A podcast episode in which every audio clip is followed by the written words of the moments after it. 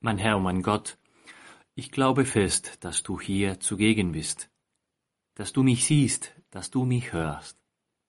Ich bete dich in tiefer Ehrfurcht an, ich bitte dich um Verzeihung für meine Sünden und um die Gnade, diese Zeit des Gebetes so zu halten, dass sie mir Frucht bringt. Maria, meine unbefleckte Mutter, heiliger Josef, mein Vater und Herr, mein Schutzengel, bittet für mich. Eine Frage, die wir alle uns in dieser letzten Zeit bestimmt gestellt haben, ist die folgende. Was ist eigentlich in unserer Welt los? Was passiert eigentlich in unserer Gesellschaft? Was ist mit wir Menschen los? Ein schneller Blick auf die Nachrichten und was sehen wir eigentlich da? Spannungen. Ein Krieg, der vor wenigen Tagen angefangen hat. Hass, Konflikte. Was ist mit unserer Welt los? Chesterton. Chesterton hat sich auch diese Frage fast vor einem Jahrhundert gestellt. What's wrong with the world? Was, was ist, was läuft schief in unserer Welt? Das war sogar der Titel eines Buches von ihm. Und eines Tages hat ihm auch diese Frage ein, ein Journalist gestellt. Und die Antwort von Chesterton war sehr kurz. Ich. Was in dieser Welt läuft schief und nicht in Ordnung ist, bin ich. Also jeder von uns ist nicht die Welt, sondern ist jeder von uns. Mutter Teresa wurde auch diese Frage, eine ähnliche Frage gestellt. Welche sind die größten Probleme unserer Welt? Und natürlich, man erwartete eine Antwort, ne, wo sie sagte, ja, die Armut, die Ungerechtigkeit, die Ungleichheit. Aber Mutter Teresa hatte auch das sehr klar. Die größten Probleme. Sie und ich. Wir. Wir müssen unser Leben ändern. Und beide hatten recht. Chesterton und Mutter Teresa. Ich muss mich nicht ändern, indem die Welt sich zuerst ändert, sondern die Welt wird sich langsam zum Besseren ändern, wenn ich mich auch langsam und entschieden ändere. Weil die Versuchung hier, und wir alle wissen es, warten, warten, bis die andere was machen, und dann, und dann mache ich doch meinen Schritt. Aber in der Tat ist es nicht so. Unsere Welt wird ja langsam auf den guten Weg gehen, wie jeder von uns ja diese Entscheidung in dem Innersten seines Herzens trifft. Und du, Herr, heute macht deiner Generation einen großen Vorwurf. Du sagst ihr, dass sie böse sei. Diese Generation ist böse. Sie fordert ein Zeichen, aber es wird ihr kein anderes gegeben werden als das Zeichen des Jona. Diese Generation ist böse. Sie bittet um ein Zeichen, etwas Besonderes, um ihr Leben zu ändern, um sich zu bekehren. Und, sie haben es nicht gemerkt, dass es gibt kein größeres Zeichen als du, Herr. Viel größer als Salomo, viel größer als Jona, viel größer als alle die Propheten.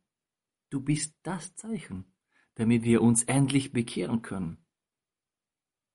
Also ist eine Generation, die ständig nach einer Ausrede sucht, nach einer Entschuldigung, eine, eine, ja, eine Generation, die immer einen Grund hat, um eigentlich ihr Lebensstil nicht ändern zu müssen.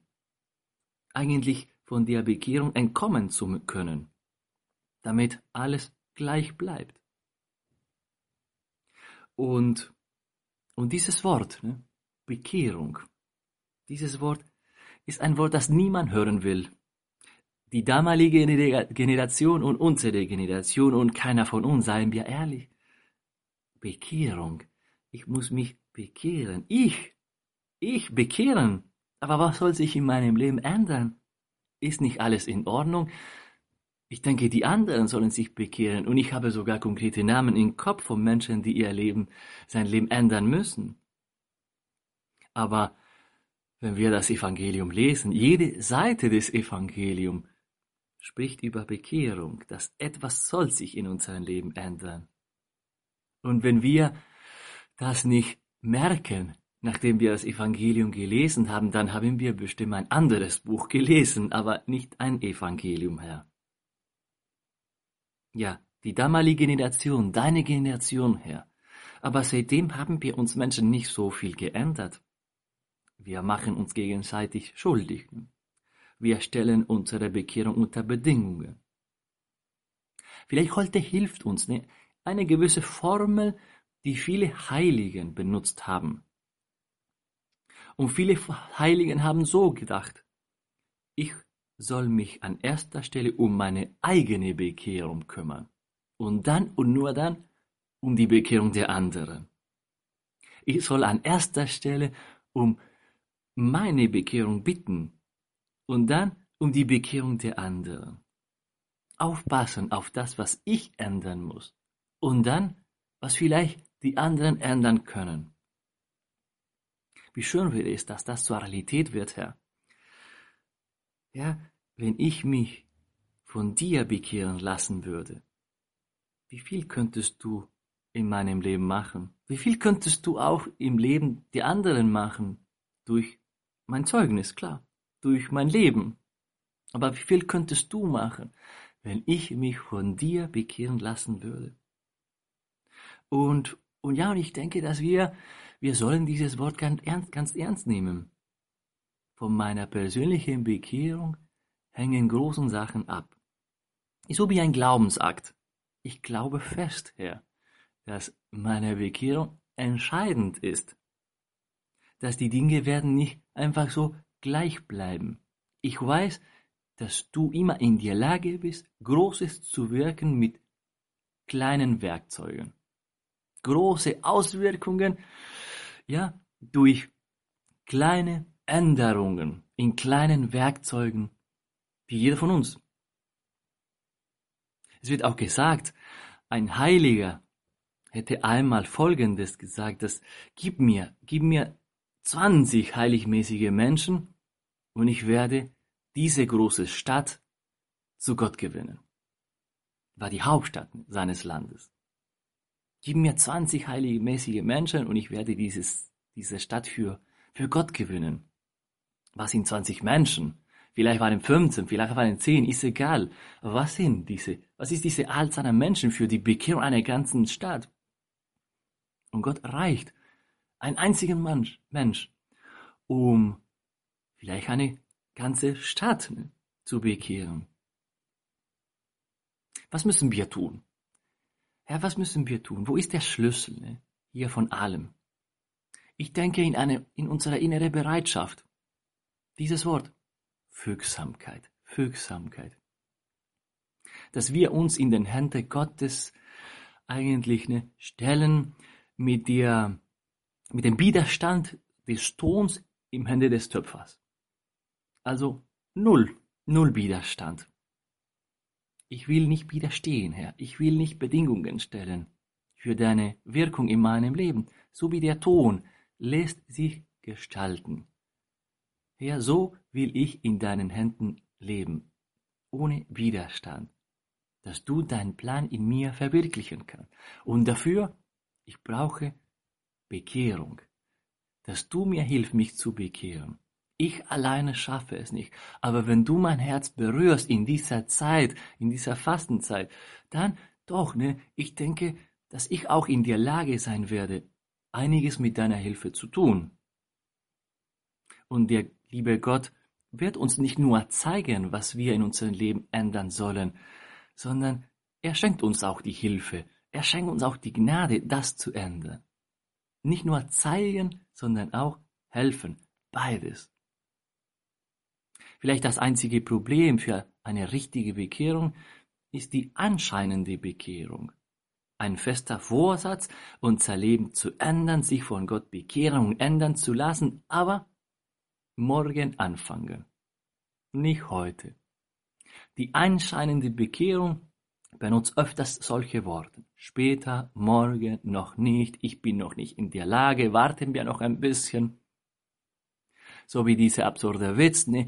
Der Mann, der die feste Entscheidung getroffen hatte, nie wieder eine Lüge zu sprechen.